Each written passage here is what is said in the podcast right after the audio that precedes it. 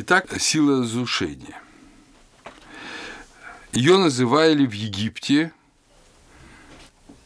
Сетеш, Сетех, Сутех.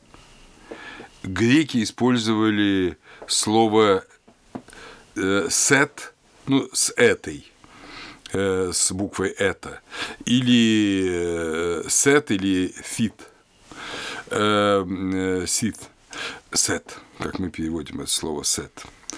Этимология слова не ясна. Но, возможно, тем не менее, мы что-то из этого и э, найдем.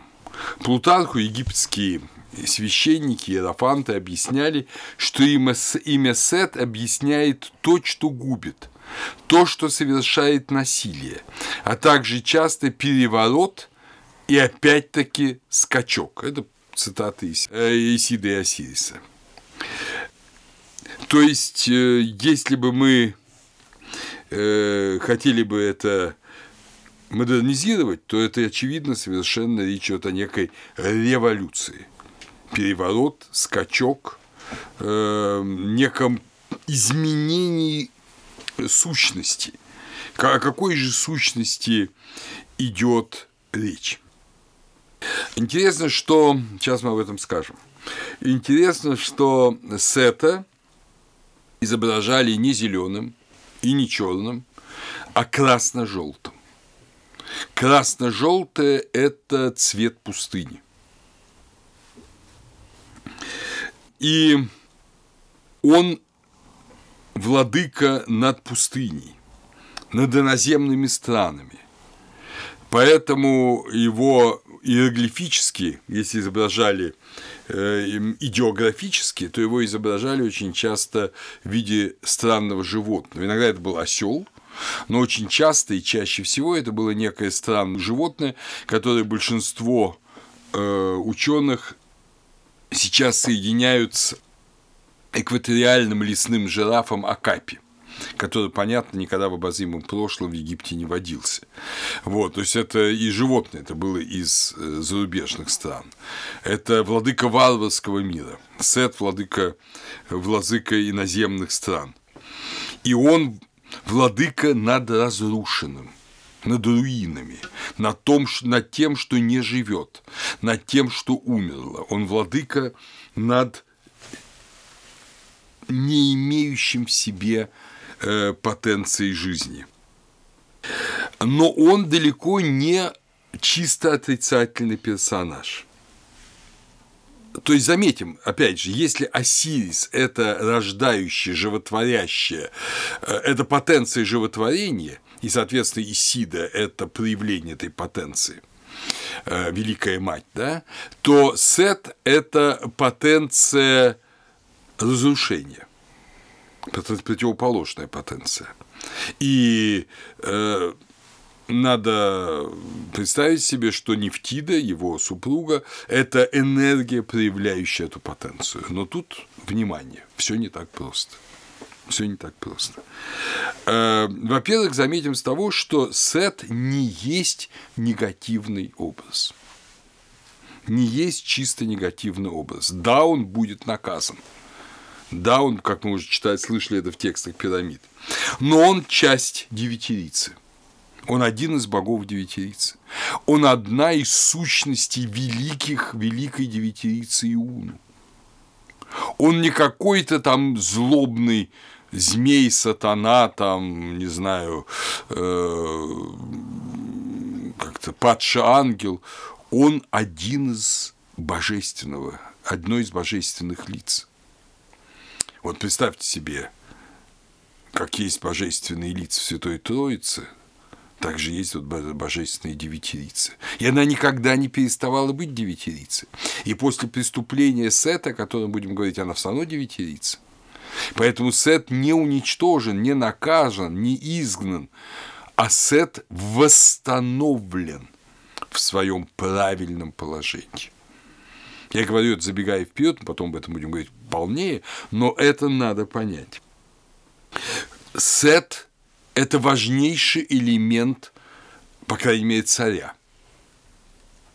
Возможно, и каждого человека, потому что цари появились в исторически обозримый период, ну, там, скажем, в конце четвертого тысячелетия, а люди существовали до этого и верили до этого, поэтому, возможно, Сет присутствует и в каждом человеке, но уж в царе это точно. Э, супругу царя именовали та, что взирает на горы Сета. Не только на горы, а любого царя в Египте именовали гором. Это уж другой разговор. Вот, но и Сета и с этим. Это в Древнем Царстве это была обычная формула. И вплоть до 19 династии имя Сети, Сетнахт, э, это были распространенные царские имена. Сета именовали могучим, могучим, сильным. В личных именах Э, не царских. Он встречается, ну, по сути говоря, до 21 династии, э, до, даже до 22 династии. И лишь с 10-8 века это до Рождества Христова, естественно, это имя Сет вымывается из личных имен. И после 22 династии оно встречается только единожды э, в одном имени в положительном контексте во всем, все, всем том, что мы знаем из египетской аномастики. В текстах пирамид Сет производит важные положительные действия – кроме известного всем отрицательного действия. Он возводит умершего по лестнице вместе с Гором, возводит умершего по лестнице в инобытие. Это параграф 390 из 91 текста пирамид. Он простирает над ним покров 2100. Он разрубает змея, грозящего пожрать умершего. Параграф 678. Э, то есть он очень важное положительное лицо. Э, мы знаем дипломатическую переписку египетских царей, э, египетских фараонов с династами Переднего Востока, и Месопотамии, и Сирии, и Палестины. И вот мы видим, что Сет – это то же, что Тышуб у хетов, и даже, видимо, есть, может быть, фонетическое родство между этими словами. Часто семиты его именуют Ваалом, Господом. В мирном договоре с хетами Рамзеса II Рамзес клянется и именем Сета вместе с другими богами Египта и страны Хатти.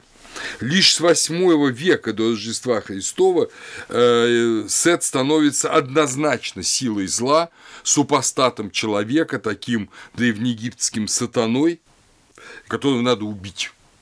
В поздних изображениях э, Гор убивает Сета ударом копья, причем Сет в виде бегемота, и Гор на лодке с копьем его убивает.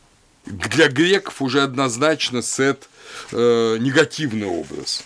Э, это Тифон, порождение Земли без э, мужа.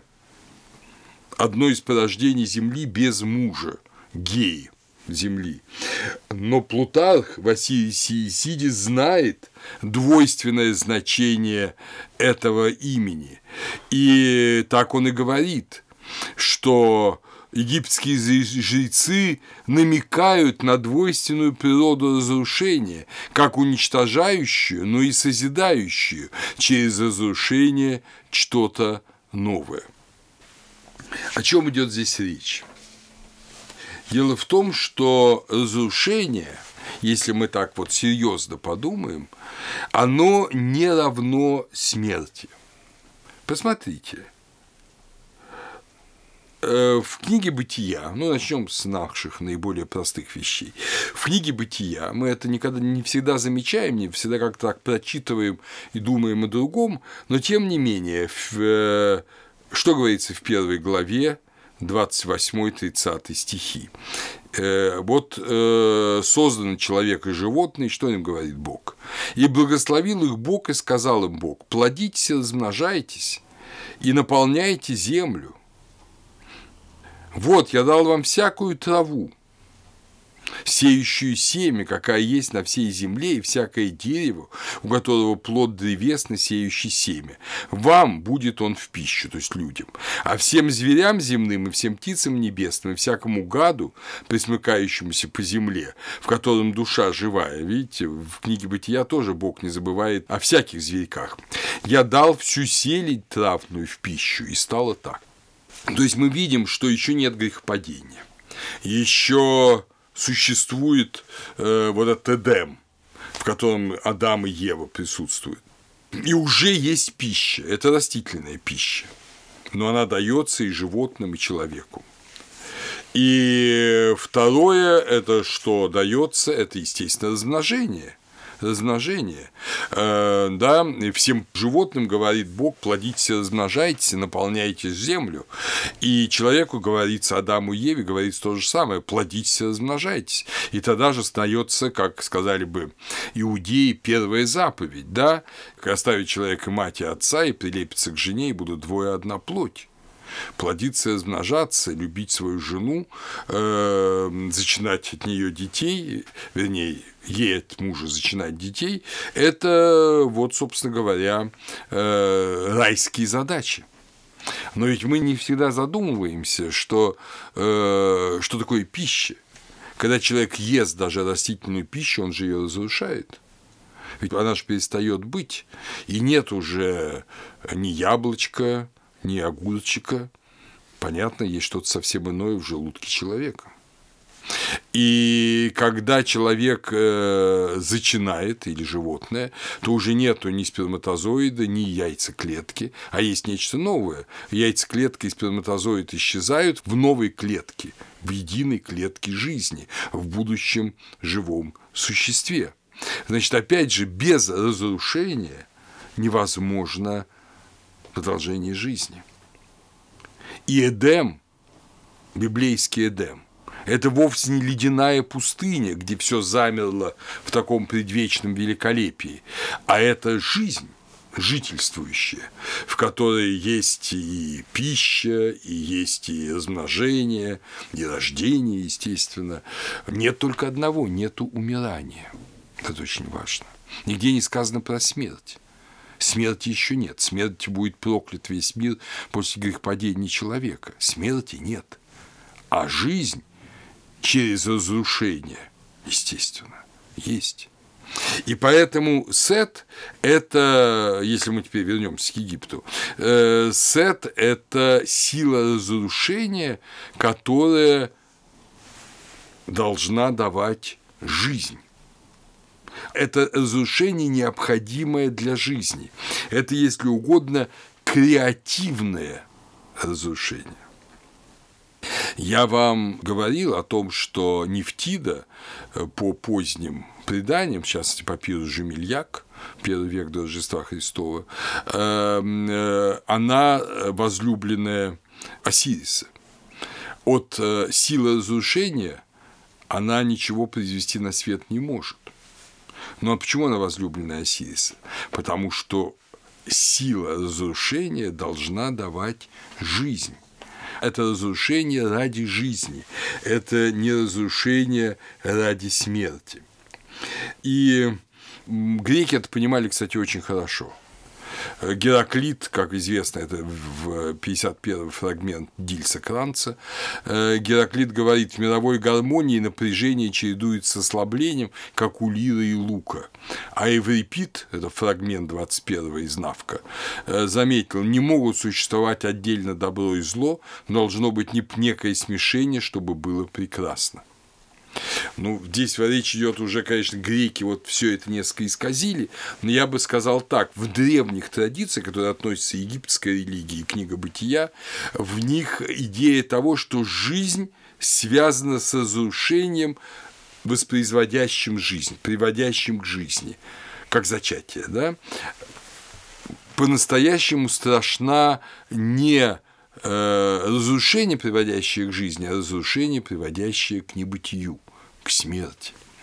И в этом смысле очень характерно, что в Эдеме не употребляется мясная и даже рыбная пища.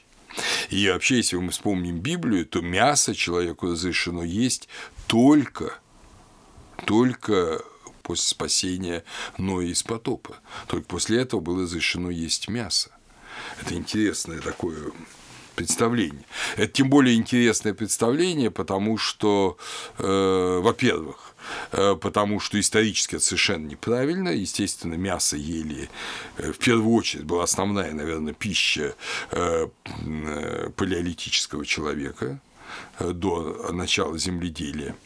И во-вторых, потому что, если мы говорим о древних евреях, то они сами были намады – они сами же были кочевники-скотоводы, и главная их пища – это было мясо от стад, ну и, понятно, молоко и всякие производные из молока продукты, типа сыров. Земледелие, э, продукты земли они могли получать только в обмен. И тем не менее, они говорили о том, что в древности, в Эдеме и даже после Эдема, до потопа, мясо в пищу не употреблялось. В чем тут дело?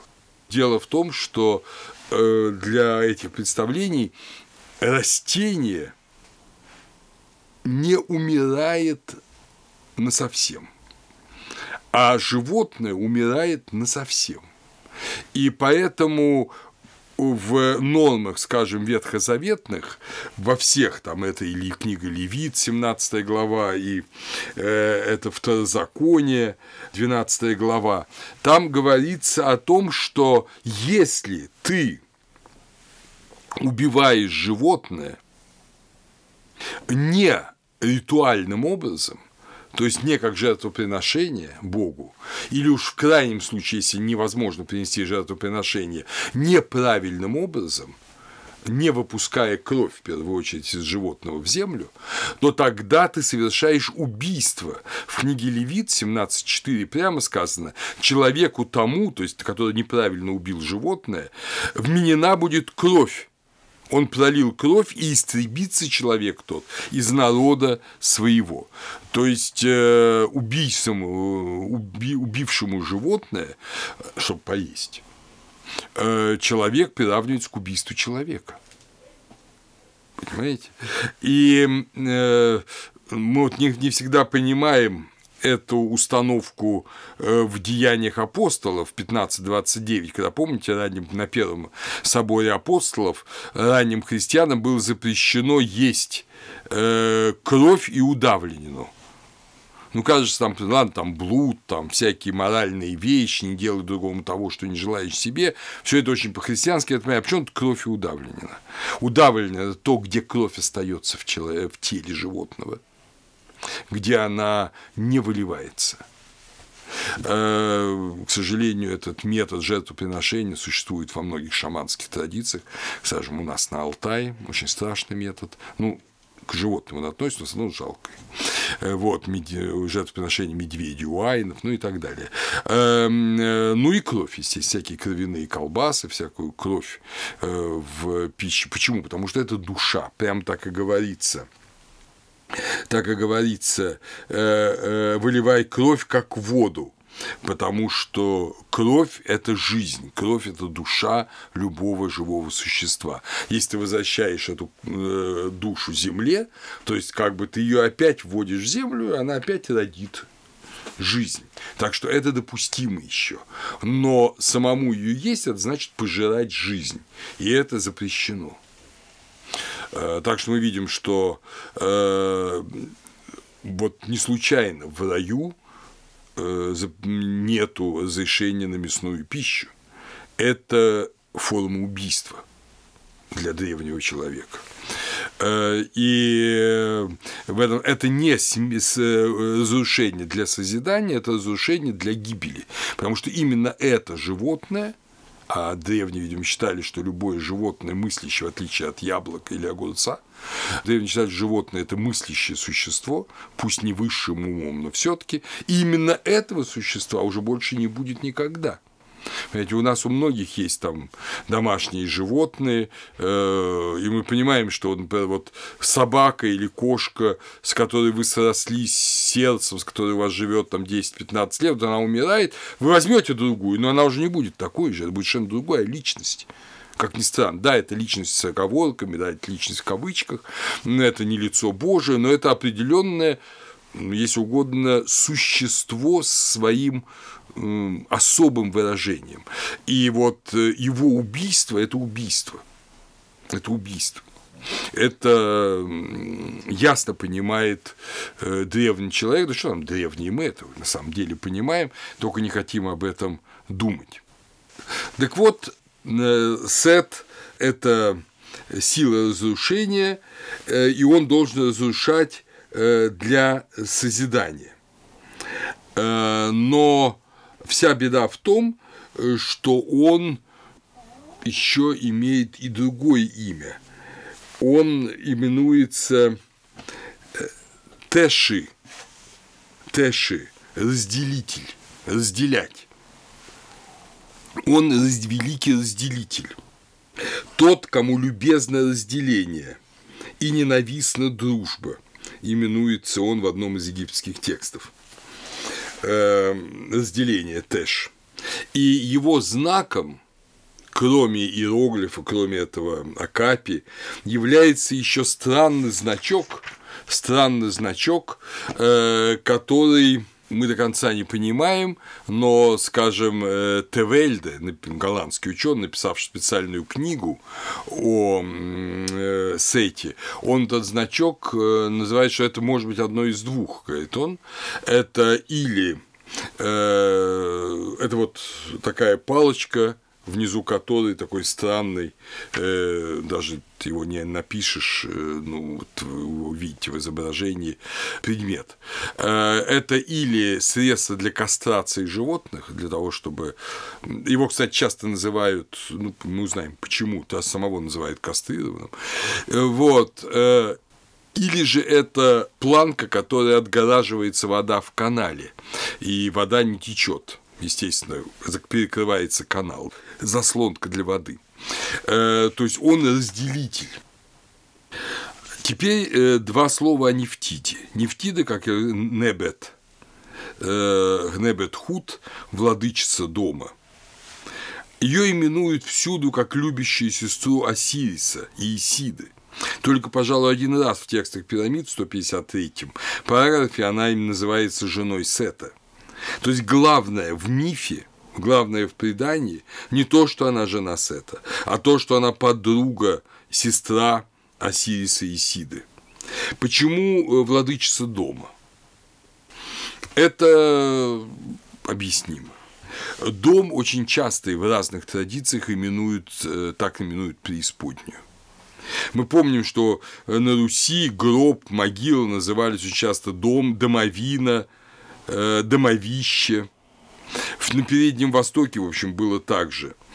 Сестра Инаны, которую ассоциировали, Инан царицы неба, ее ассоциировали с Исидой как раз, эм, ее именовали Эрешкигаль, владычица большой земли вот этой земли преисподней. Она, она действительно владычица преисподней. А у ведийских ариев, у ведийских ариев э, противоположностью небесному райскому бытию, это сварнары, э, является земляной дом. Это вот мрачное преисподнее. Поэтому владычица дома – это владычица вот преисподней так правильно перевести. Нефтида и сопровождает Солнце. Вот э, египтяне представляли себе, что Солнце да, вращается вокруг всего мира, именно вращается. Днем оно сияет в нашем мире, а ночью оно сияет в инобытии, оно сияет в мире мертвых. И вот в мире мертвых э, Солнце сопровождает Нефтида, а э, в мире живых сопровождает Исида. Нефтида не имеет детей от Сета, но папирус Жемельяк и трактат Плутарха Осириса Исида эм, рассказывают о том, что от Осириса она родила Анубиса. Анубис или Инпу, Инепу – это э, собакоголовое существо, в Египте он так изображался, или шакалом, или человеком с головой шакала, э, это проводник в мир умерших, в мир умерших. Но он не столько проводит людей в эту страну без возврата, сколько он их проводит в мир блаженного инобытия. Э, уже в Древнем Царстве мы имеем странные упоминания гор инобытия, гор Дуата. И, возможно, это и есть Анубис. Если Гор – сын Исида и Осириса, то Анубис, горы Набытия, сын Осириса и Нефтиды. Это очень важное существо. Оно ведет человека в блаженную вечность, и не случайно в текстах пирамид, параграф 135б, провозглашается об умершем «Лик твой, лик Анубиса». Анубиса именовали Упуат. Упуат – открыватель пути – Греки Анубиса ассоциировали не с мужчиной, а с женским образом, с Гекатой. Геката, э, она ведет в инобытие, а ее альтер Селена, Луна, она сияет в нашем мире, но ночью. Так что э, Анубис – это вот такое интересное, странное существо, которое преодолевает смерть после смерти. То есть человек умирает, но э, Анубис выводит его в блаженный мир. Поэтому он сын Осириса, но Нефтиды. Вот так вот э, удивительно этот образ э, прилагается э, в египетской традиции. Но однако мы уже говорим о смерти человека, а как же пришла сама по себе смерть. И с чем отличается смерть э, от разрушения? Э, вернемся на минуточку к наиболее последовательному рассказу э, о э, Осирисе, который, конечно, нам дает Плутарх. Греческий очень глубокий иерофант, мистик, он, тем не менее, живет в категории греческого мифа, сюжетного мифа, миф, мифа, в котором должен быть сюжет. Мы же с вами говорили, что в Египте в мифе нет сюжета. Или предполагает, что сюжет знают люди, но в том, что мы читаем в текстах пирамид, там только намеки на сюжет. Там сюжета как такового нет. Нет ни одного египетского рассказа о судьбе Осириса. Есть одна поздняя сказка «Тяжба Гора и Сета», э, которую многие считают юмористической. Э, возможно. Возможно, египетская традиция им знала и такое уже ироническое отношение немножко к древнему преданию. Э, но из нее тоже мы кое-что потом возьмем очень важное. Э, но э, вот в древних, чисто ритуальных, в этих глубоких и страшных в своем глубинном смысле ритуальных текстах мы не найдем нигде полного рассказа. Но намеков массу. Однако, что рассказывает Плутарх? И, кстати говоря, все египетские тексты здесь подтверждают Плутарха, что Осирис был четвертым царем Египта – и в этом смысле мира, после Ра, Шу и Геба. Что Осирис э, правил тогда, когда уже были люди. Очень важно. Он не в мире досотворенном, или в мире только который начал твориться, но в мире, где уже люди, где уже все как у нас. В этом мире царем был Осирис, но, видимо, он был тем царем, который создал фактически культурного человека. Он не создал человека, но он создал культурного человека. Он был, как мы бы сказали, культуртрегером. Э, в э, предании об Осирисе и Исиде говорится, что он, Осирис, отвратил египтян от скудного и звероподобного образа жизни, научил их обрабатывать землю, а также всевозможным искусствам, ремеслам и, главное, богопочитанием. научил их богопочитанию. То есть, фактически, человек стал человеком, то есть, обратил свое чело на вечность, если он научил богопочитанию, благодаря Осирису. Это произошло, видимо, в незапамятные времена. Э, вот, э, но вот Э, уже при жизни людей. Это очень важно. надо сказать, наверное, пару слов о том, что в начале 20 века египтологи пытались из предания об Осирисе сделать историю. То есть считать, что это когда-то было на самом деле, что был какой-то замечательный царь египетский, который вот научил всему этому народу. Это так называемые эвгемерические теории э, в духе греческого философа Эвгемера, который говорил о том, что все боги это на самом деле когда-то были люди, которые потом от чем-то отличились, или хорошим, или плохим, и их постепенно обожествили. Но сейчас никто в эту теорию уже серьезно не верит. Э, вот, и э, когда-то это был, вот Курт был большим сторонником этой теории, и кроме того, мы прекрасно понимаем, что мифы подобные подобные мифу об Осирисе распространены по всему миру. Даже они есть э, в Центральной Америке. Поэтому считать, что это какое-то конкретное существо, нет. Скорее всего, это то, что мы назвали опять, хотите умное слово, парадигмальным мифом, то мифом-примером, э, преданием-примером, э, может быть, действительно воспоминанием о будущем не знаю. Э, в любом случае, Осирис не ограничивался просвещением долины Нила. Он совершил поход в иные страны, на восток, как говорит Плутарх, и убедительным словом, соединенным с пением и всевозможной музыкой, и их подчинил вот этому великому делу культуры. То есть он как бы культур... культуризовал весь мир, окультурил весь мир – Сет, завидуя и власти, и славе своего брата, задумал его погубить. Э, к возвращению Осириса из азиатского похода э, Сет приготовился. Он знал, что будет прием, банкет э, в честь победоносного и такого мирного победоносного царя. И он сделал гроб. Он сделал гроб, вот этот самый ковчег, э, по размерам Осириса. И когда было вот это торжество и пиршество во дворце э, в честь приезда Осириса, возвращения Осириса, он вынес этот гроб, и все стали восхищаться, какой красивый гроб, какой прекрасный гроб. Нам это кажется немножечко такая, такой э, ужас какой-то, да. Э, вот, в лучшем случае наши аскеты христианские там какой-нибудь череп или гроб держали в своей келье, чтобы вспоминать о неизбежности смерти.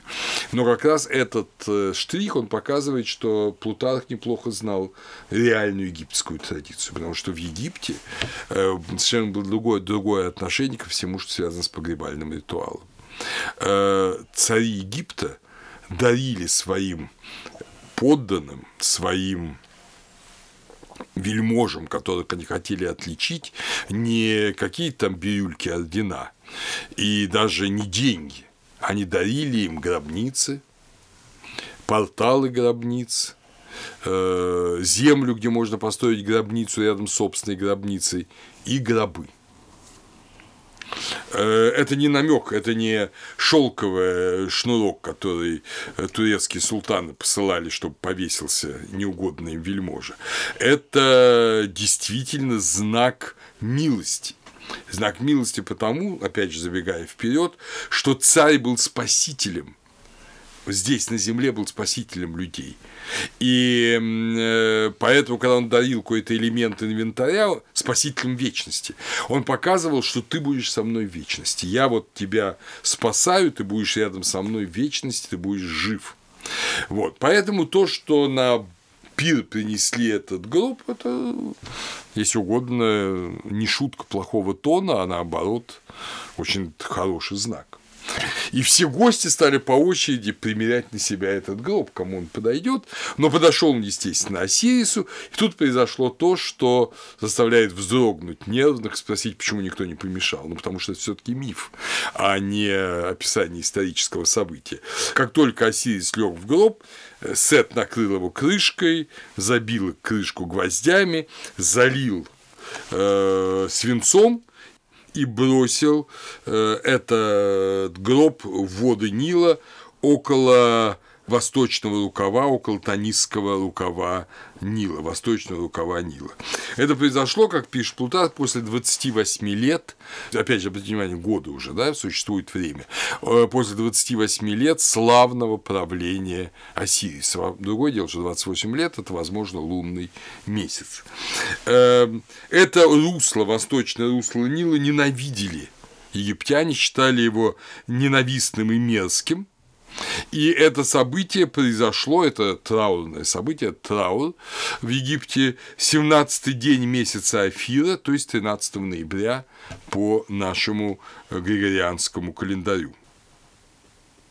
Разговор о царствовании Осириса, как он царствовал, присутствует только в греческих текстах. То есть у нас нет ни одного египетского текста, где говорится об Осирисе хорошем царе. Хотя сам факт того, что Осирис четвертый царь после Ра, э, Шуи, э, Геба – это принятая египетская формула. А вот об убийстве Осириса говорится постоянно. Интересно, что это убийство, как отмечает исследователь Осирис, посвятивший ему специальную книгу «The Origins of Osiris and His Cult» или «Osiris», так как англичане любят говорить, of and his cult, это Гвин Гриффис. Он пишет, что никогда египтяне не изображали убийство Осириса. Никогда. И редко его описывали. Я думаю, не потому, что египтяне были вообще такие сердобольные люди, они изображали убийства и жертвоприношения. Да, они, может быть, не безумно любили эти сцены, но их изображали. Но с Осирисом было другое. Изображение убийства Осириса – это изображение гибели жизни – и этого египтяне очень боялись, потому что сами погибнуть не хотели. А, как известно, что ты рисуешь, что ты описываешь, то ты как бы сам себе в некотором роде пророчишь. Э, в убийстве Осириса Сетом э, произошло, э, произошло, если угодно, разрушение разрушило источник жизни. Вот Сет растлил источник жизни не разрушение ради созидания, а полное разрушение. Разрушение, чтобы и не было этого созидания. То есть оказывается, что смерть – это не разрушение, а смерть – это разрушение до полного уничтожения. Вот как убийство животного или человека. Этой личности больше никогда не будет. Понимаете, огурец вырастет новый, а этой личности больше никогда не будет. Поэтому э, разрушение до конца – это вот страшное преступление Сета. Вот именно это его преступление, что он превысил свои пределы, что он, имея силу разрушать, разрушил то, что он не имел права разрушать. Он разрушил источник жизни. Он жизнь превратил в небытие – как бы сказали греки, ук-он, полное небытие. В текстах пирамид не часто, но несколько раз об этом говорится. Э, значит, в параграфе 19.7.7 говорится, Осирис был заклан сетом, как заколается жертвенный бык, поражен, как поражается дикий тур. Часто Осириса именуют диким быком, Туром. Э, опять же, это воспоминание палеолитического еще времени, потому что в жертву приносили, понятно, в палеолите диких животных, еще не было домашних, и не сразу перешли на домашних. Поэтому образ дикого Тура, эм, как Осирис, дикий бык и дикая корова э, для Исида, это довольно распространенные термины э, в Египте вообще, а в Древнем Царстве тем более. В речении 545, параграф 13.39 говорится, «У Осирис Пепи я привел к тебе того, кто убил тебя, закали его ножом, уготованным ему». Но чаще тексты пирамид ограничиваются намеком. «У Осирис, восстань ради отца твоего Геба, дабы защитил он тебя от Сета». 10.33.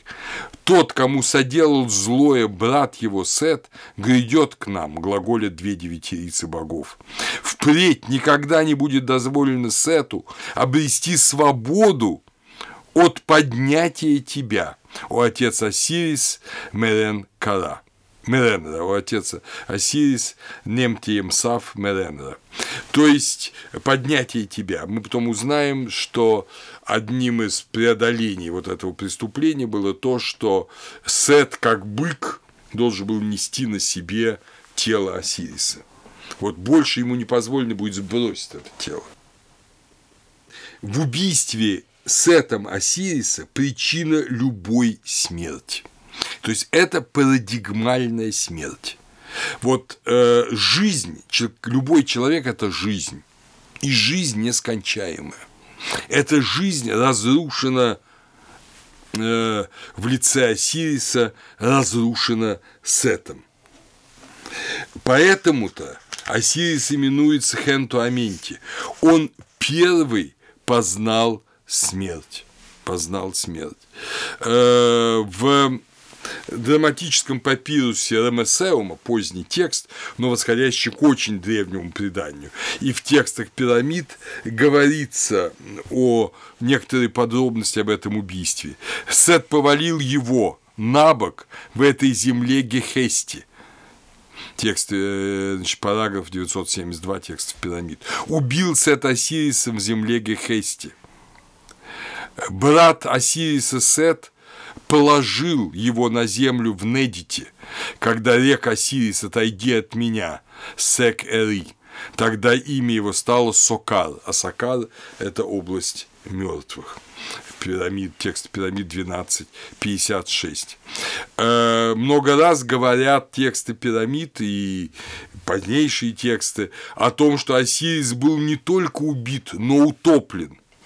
Вспомним этот гроб, да? Место, где ты был утоплен. Говорится об Осирисе в текстах пирамид, параграф 766-д.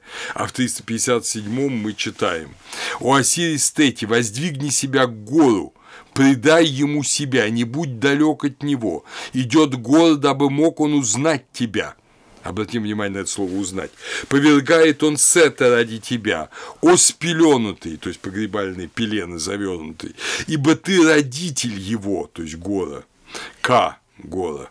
Гор прогоняет Сета ради тебя, ибо ты превосходишь величием врага твоего. Плывет Сет под тобой, вздымает он в тебе того, кто более велик, чем он. То есть говорится о том, что в горе как бы Сет покоряется Осирису. Э, итак, э, вот это утопление. Э, в текстах в Шабака Стон, в этом в мемфисском памятнике говорится, соделал Геб город царем Нижней земли вплоть до того места, где был утоплен его отец, место зовущегося рубеж двух земель в одном тексте 20-й династии говорится, э, что сделал когда-то Сет Осирису. Сделал он так, чтобы утонул он в водах Джад, расчлененный на части. Джад – это дуат, это редкая форма слова дуат и на бытие, преисподнее. Это вот эта цитата из Луврского папируса 32-39. Э, недит происходит, вот земля недит, происходит от глагола неди, повергать. Брат его Сет поверг его на землю в недит. Земля повержения, земля, где был повергнут Осирис. Место утопления. В чем смысл утопления? Это очень важно. Это важно потому, что я до недавнего времени думал, что утопление – это возвращение в нун. И так рассказывал в лекции. Но если бы э, это было возвращение в нун, то, собственно, что было в этом страшного? Это было бы, ну, в некотором роде возвращение в божественное инобытие. Вот, видимо, здесь речь идет о другом. Что есть две бездны. Есть бездна бытия – это нун, и есть или начинает быть с этим действием сета, а до этого ее не было. Бездна небытия, небытия, то есть полного уничтожения. И именно это символизируется утоплением. Это воды смерти. Это не воды жизни, нун, желанные для любого египтянина. Это воды смерти, в которых погибнет полностью земля повержения и воды смерти. Это место, место обычно в Египте э, ассоциируется с такой тенисским номом, тенисским номом Верхнего Египта, грядет воскресший из Недит, могучий из тенисской земли. И э, это место, где находится Абидос, чуть выше Тиниса, на левом берегу Нила, Абидос, Абджеу, остров правды, опять же, остров правды, Абджеу. Это место, где был убит Осирис, и это место, где он восстанет восстанет. Поэтому Абидос – это любимейшее место э, для захоронений. А где Абидосский некрополь существовал еще задолго до э, появления египетского государства. Он существовал уже в четвертом тысячелетии. Еще не было в Египте городов, а города мертвых, первый из них Абидос, уже был. И мы должны понимать, что Абидос на карте, географической карте Египта, соответствует дуату, дуату и на бытию в вот в этой небесной или вообще вот этой всемирной, этой э, вселенской карте. То есть э, то, что происходит на Земле в Абидосе, происходит э, вот в этой вселенной обращением Осириса в небытие. Вот творится этот дуат, небытие, там, где погибает Осирис. В 247-м речении текстов пирамид э, к Унусу, царю Унусу обращаются такими словами. Ассиру, естественно, Унус с Осирисом. «Унос, о Унос, поднимись с бока твоего и внемли глаголом моим, о ты, ненавидящий сон, обессиленный» с этим, восстань, пребывающий в Недите. Э, во-первых, поднимись с бока твоего, тоже очень интересный образ. Вообще несколько раз говорится о том, что Осирис упал на бок свой. Вы вспомните, что в Египте уже, историческом Египте, никто не э, хоронил на боку. На боку хоронили неандертальцы. Уже в верхнем палеолите хоронили на спине, как правило. Вот. То есть это воспоминание очень глубокой древности, когда хоронили на боку в позе сна там мы спим, как правило, на боку. Э, сон предполагает пробуждение, воскресенье, новую жизнь. И вот он, э, Осирис призывает подняться с бока. Он ненавидит сон, то есть смерть. Он обессилен с этим, но он должен подняться. Э, рубеж двух земель Песешет Тауи – это, видимо, местность не в Абидосе, а близ Мемфиса. Это не важно. Это тоже место соединения неба и земли и преисподней. Это то, что э, вот э, один из вот этих стволов мирового древа. А сейчас мировое древо э, нам и понадобится. Значит, повторим, что убийство Осириса Сетом – это обращение бытия в полное, некреативное, окончательное небытие, это уничтожение, то есть превращение в ничто. Вот слово уничтожение, превращение в ничто. В отличие от креативного разрушения, для которого Сет, собственно, и должен был действовать. То есть Сет вышел за пределы своих прав. И воды Недита – это альтернатива водам Нуна – Дальше мы опять э, возвращаемся к Плутарху. Гроб с телом Осириса воды Нила вынесли в море, а море пригнало его к берегу Библа, и прибой осторожно вынес его в заросли вереска. А вереск в малое время выросший в огромный и прекрасный ствол, что я с трудом в это верю, что это возможно, но вот так пишет Плутарх, объял и охватил его, то есть гроб, и укрыл в себе, царь Библа удивился размером растения и, срубив ствол, содержащий в себе невидимый взору гроб, поставил его как подпорку для крыши в своем дворце. Интересно, что э, Библ действительно древнейший город, и он с Египтом имел связи еще в Древнем Царстве. Библ – один из древнейших городов мира. Э, в текстах пирамид о Библии ничего не говорится, а вот о Финикии говорится. Говорится. В текстах ковчегов э, на ковчеге князя э, Хатира Месхети говорится «Страшатся меня на небесах, ужасаются мною сердца финикиян». Кем? Умершим. Почему Финикиин? Это, конечно, говорится об Осирисе, что он имеет некое отношение к Финикии. Вот понимаете, нет у нас э, египетских текстов, и говорится о том, что Осирис совершил паломничество на восток. Но после смерти, видимо, он действительно совершил путь хотя бы на близкие, но восточные страны, то есть Финикию, вы понимаете, это нынешний Ливан, в общем, и побережье Израиля. Э, в книге мертвых есть такое таинственное место в одном из самых главных 125-м речении книги мертвых. Опять же, вопросы и ответы. Видел я ликование в этих землях финикийцев? Что дали они тебе? Пылающую головню и глиняный столб.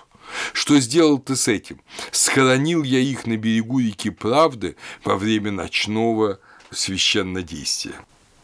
Интересно то, что библейской традиции есть слова пророка Осии из Египта «возвал я сына моего», вот, возвал вот именно в землю Финикиин фактически.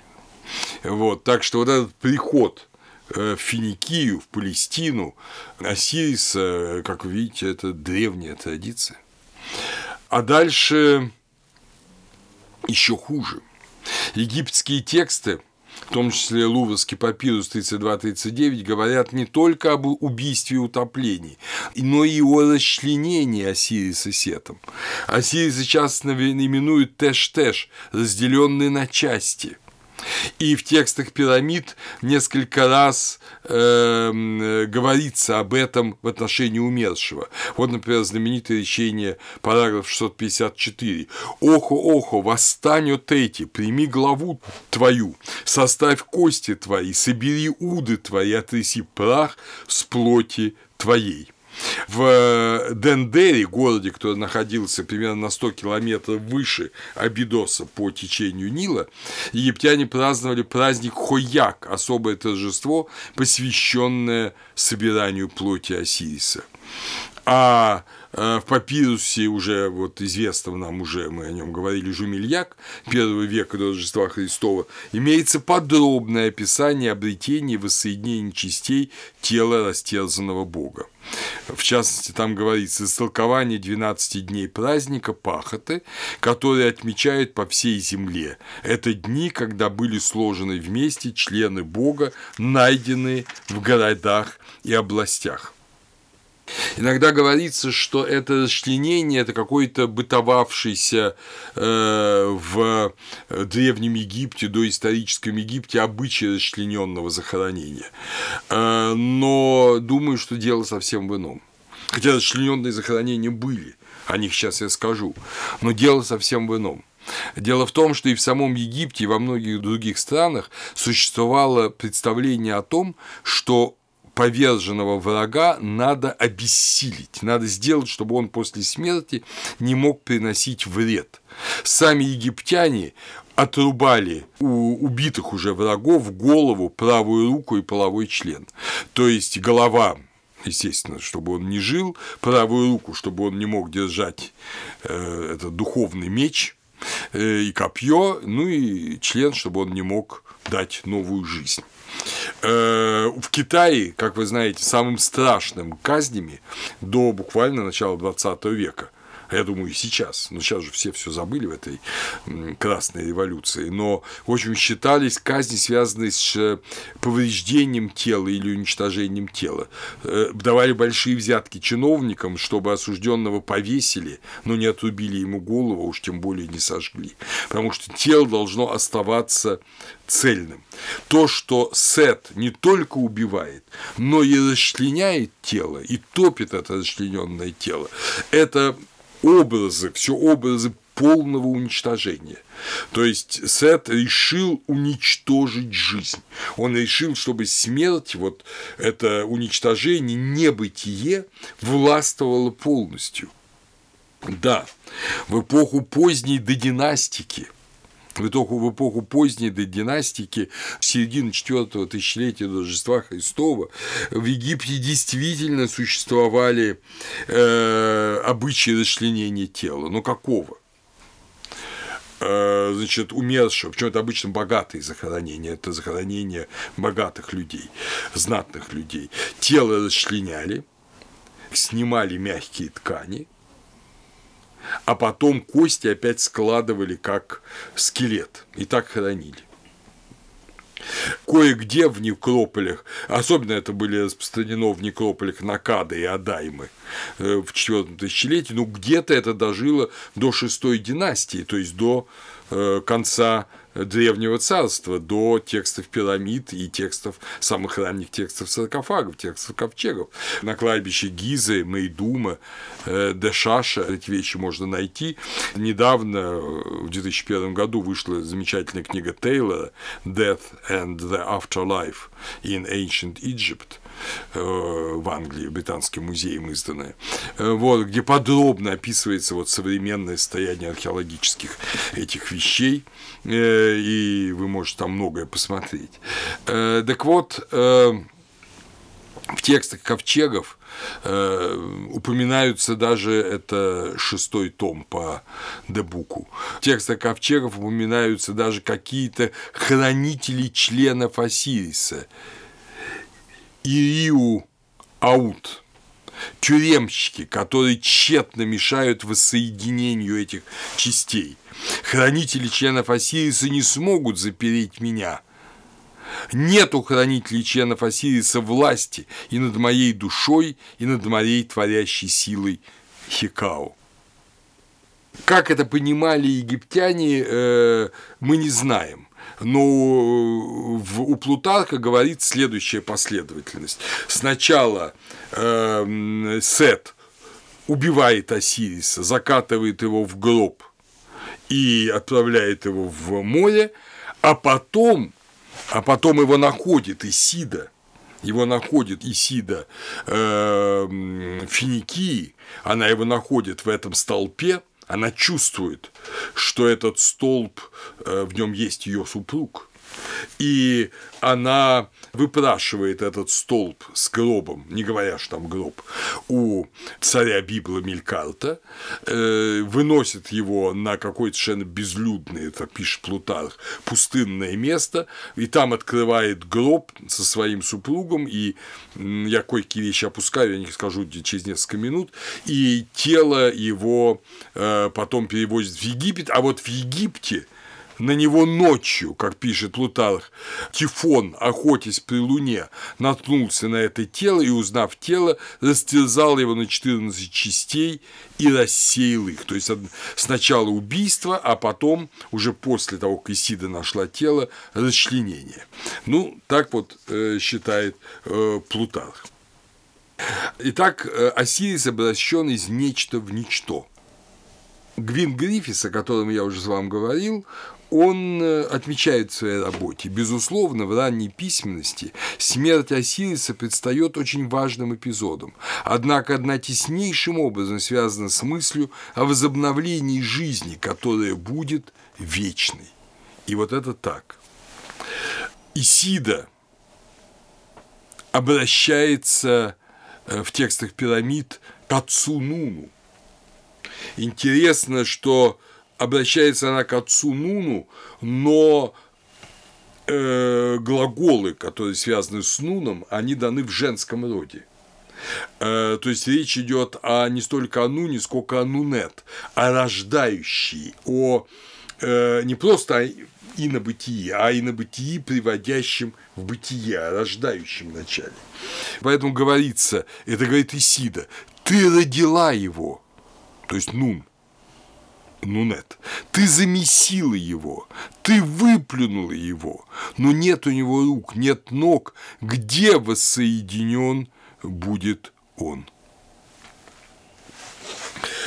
Для э, многих мистиков Южной Азии и, соответственно, дальневосточного буддизма вот это исчезновение личности, растворение личности желанно, но не для египтянина, и, естественно, не для нас.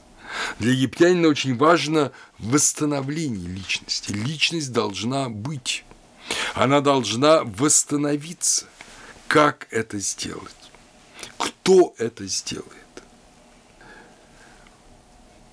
Интересно, что это не может сделать ни Атум, ни Геб, ни Шу, они уже дали жизнь. Это же не сказка. Да, у Плутарха элемент сказочности есть, но это не сказка. Они дали вот в конечном счете вот из небытия перешло в бытие. Результатом этого бытия было создание вот этой жизнедательной силы Осириса и его энергии Исиды. Э, но эта э, жизнедательная сила убита, уничтожена, превращена в ничто уже другие силы не могут повторить эту вещь. Это все, мир создан. Кто может оживить? Только сам Осирис. Но у его же нет. Это вот величайшая, сложнейшая коллизия. Он может оживить, но его нет. Как тут быть? И здесь возникает важнейший тоже образ для Египта, да и для нас, если мы подумаем, для христиан, э, это образ э, того, что то, что должен сделать отец, может сделать только, если не он, то его сын. Только его сын. И для этого сын, ну как появится сын у того, кто сам мертв? Как это получится. То, что э, Осирис э, погружен вот в это небытие смерти, об этом говорится в текстах пирамид несколько раз. «О Унос, призови суть свою, Ка, как Осирис, дабы могла она, Ка, охранять тебя от всей ярости мертвых». То есть вот есть уже мертвые, вот мертвые, которые совсем мертвые, не мертвые, которые возродятся, не мертвые, которые вы на бытии, они их еще нет, потому что Осирис не воскрес, но вот эти мертвые мертвые, вот ярость мертвых, ты от нее должен быть ограничен, ты от нее должен быть защищен. И тут на помощь умершему Осирису приходят его жена Исида и ее сестра Нефтида. Они оплакивают погибшего э, мужа, они его ищут, они его собирают по частям, они его узнают. Исида открывает Осириса вот этот гроб и узнает его. Исида и Нефтида собирают э, по частям вот это разорванное на 14 частей тело Осириса. Обряд узнавания анагнорисиса – Агногнорисис по-гречески, узнавание, так он называет Грифис. Э, это важнейший обряд. Воскресенье, победа над смертью начинается с этого, с узнавания, с собирания. Смерть будет властвовать до тех пор, пока мы не вспомним умершего. Поэтому мы поем вечная память. Поэтому в поминовении мы перечисляем имена. Поэтому, когда мы приходим к Соловецкому камню, мы читаем имена убитых. Поэтому без собирания этих несчастных костей, убитых людей, миллионов убитых, замученных людей у нас в стране, мы не сможем восстановить нашу жизнь. Поэтому без нашего прошлого у нас нет будущего. И это прекрасно понимали египтяне, когда говорили об Осирисе. Собирание и узнавание. С этого все начинается, и это и делает Исида и Нефтида. И, по сути говоря, это должны сделать мы. Это наш долг в отношении уже нашего прошлого. Плач Исиды и Нефтиды, когда они ищут умершего Осириса и находят его, они являются драгоценными памятниками египетской поэзии – Э, они есть в русском переводе у э, милиции Матье и у Баджа в египетской религии. Э, ну вот я приведу несколько этих кусочков. «Я нашла его, я нашла его», – глаголит Исида, «я нашла его», – глаголит Нефтида, «ибо узрели они Осириса, лежащего на боку на берегу» текст пирамиды 694. Приближается Коршуница, приближается Соколица. Это Исида и Нефтида. Приближаются они в поисках брата своего Осириса, в поисках брата своего Пепи. Плачь над братом своему Исида, плачь над братом своему Нефтида, плачьте над братом своим. Садится Исида, руки ее на голове ее, сжимает Нефтида сосы грудей своих, в скорби, по брату их Пейпи. Тексты пирамид наречения 535. Слышен крик Исиды и Нефтиты. «О, Осирис, твоя старшая сестра собрала плоть твою, соединила руки твои, та, которая искала тебя и обрела тебя на берегу Недита». Текст пирамид, параграфы 10.05-10.07. Обратите внимание, собрала плоть твою и соединила руки твои. Соединила руки – это в этом царском и вообще в египетском рукоположении. Руки прижаты к груди и сжаты в кулаки, символ жизни, могущества, власти – Омывает тебя Исида, очищает тебя Нефтида, те две великие и могущественные сестры твои, которые собрали плоть твою, соединили уды твои, которые сделали так, что появились очи твои на лице твоем.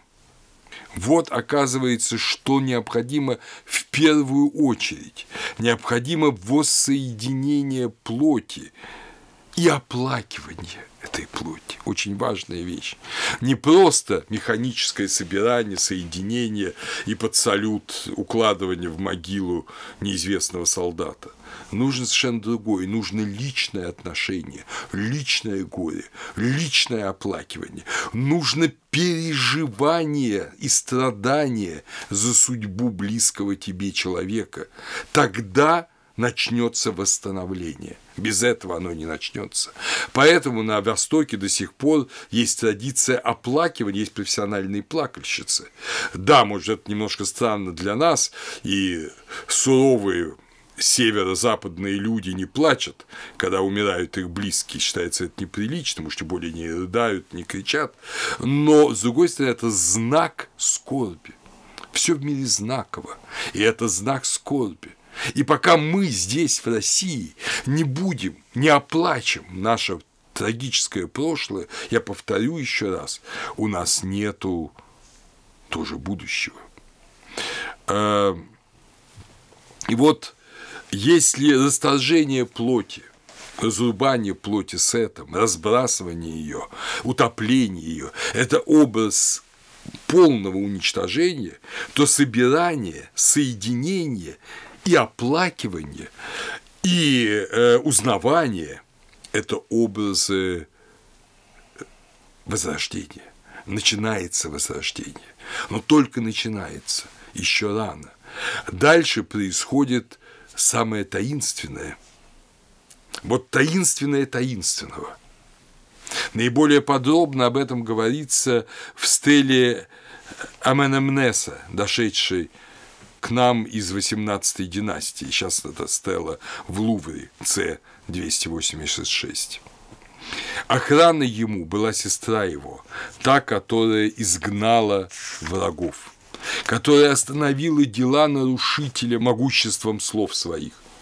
Она же сильная в Хикао, да, не обессиливала речь мудрый язык и умелый в повелениях, могучие Исиды, защитивший брата своего, искавший его без устали, исходивший всю землю с плачем, не знавший отдыха, пока она не нашла его.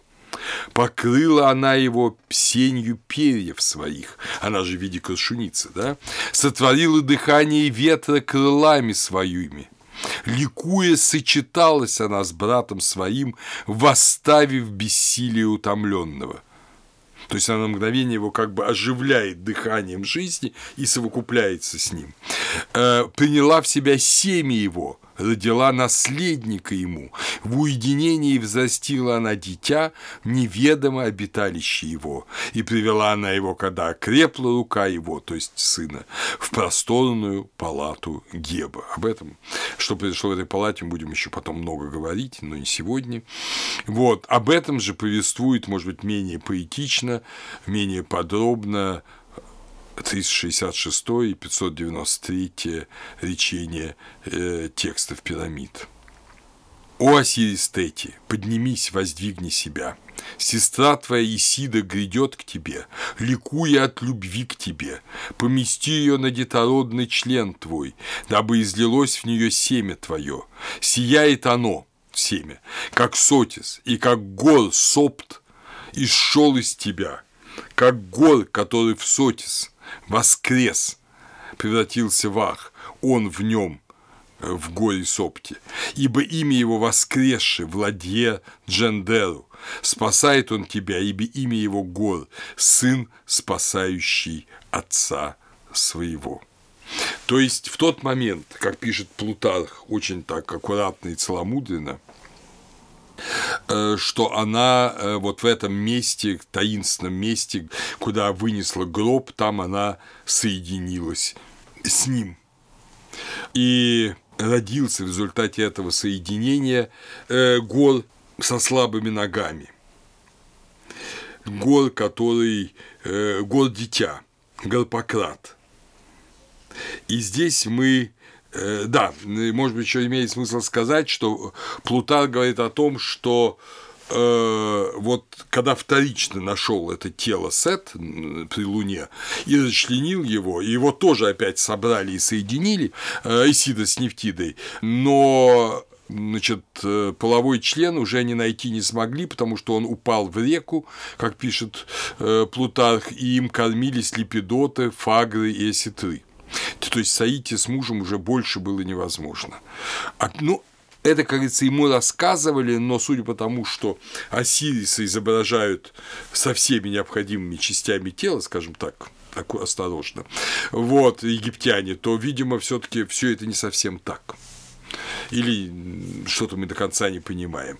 Но в любом э, случае, что рождается горы, у Исиды с Осирисом, у Исиды от умершего Осириса рождается год. Значит, посмотрите, во-первых, модель, что умерший, погибший, превращенный в ничто, только начавший восстановление благодаря любви, вниманию и заботе э, Осирис, он дает семя жизни – Пока, конечно, он не был э, узнан, найден, собран, он не мог дать семя жизни.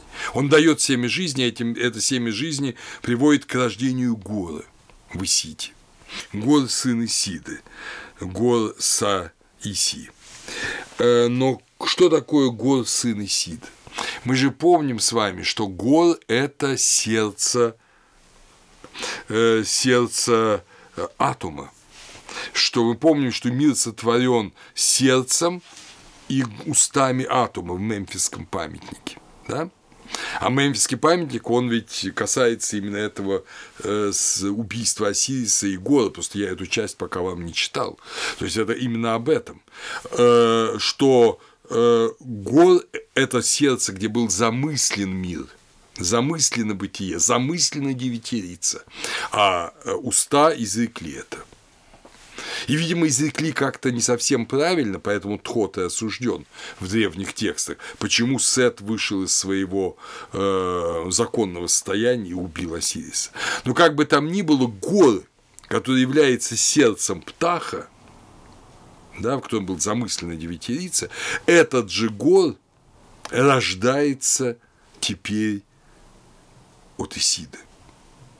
То есть тот, кем был замыслен мир, пройдя через целый ряд отцов и матерей, да, Атум, Шут, э, Геба, он рождается у Исиды. И в Египте различают гор Ур, гор древний, и гор э, сын Исиды. Это разное, и в то же время это одно и то же. Потому что для египтян очень важно, что имя одно – этого гора именуют египтяне, вот нового гора, который родился, гор Сопт, гор готовый, гор готовый. Э, используя этот э, образ, это гор ими Сапедет, гор в Сириусе. Сотис, Сириус наиболее Э, наиболее почитаемая звезда в Египте. Э, восход Сириус над южным горизонтом обозначал, что сейчас начнется разлив Нила. Он э, предвосхищал разлив Нила и период засухи, соответственно, недоедания, он кончался, вот начинался разлив, поэтому город отождествлялся Сириусом как с подателем жизни – звезда Сириус и гор в Сириусе – это важный очень образ. А сам э, Осирис отождествлялся с Орионом.